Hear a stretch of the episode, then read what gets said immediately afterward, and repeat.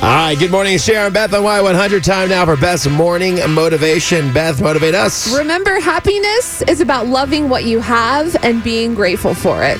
That's very happiness is a choice. Perspective is a big part of it. It's easy to get caught up in what you don't have, so remember today what you do have. There you go.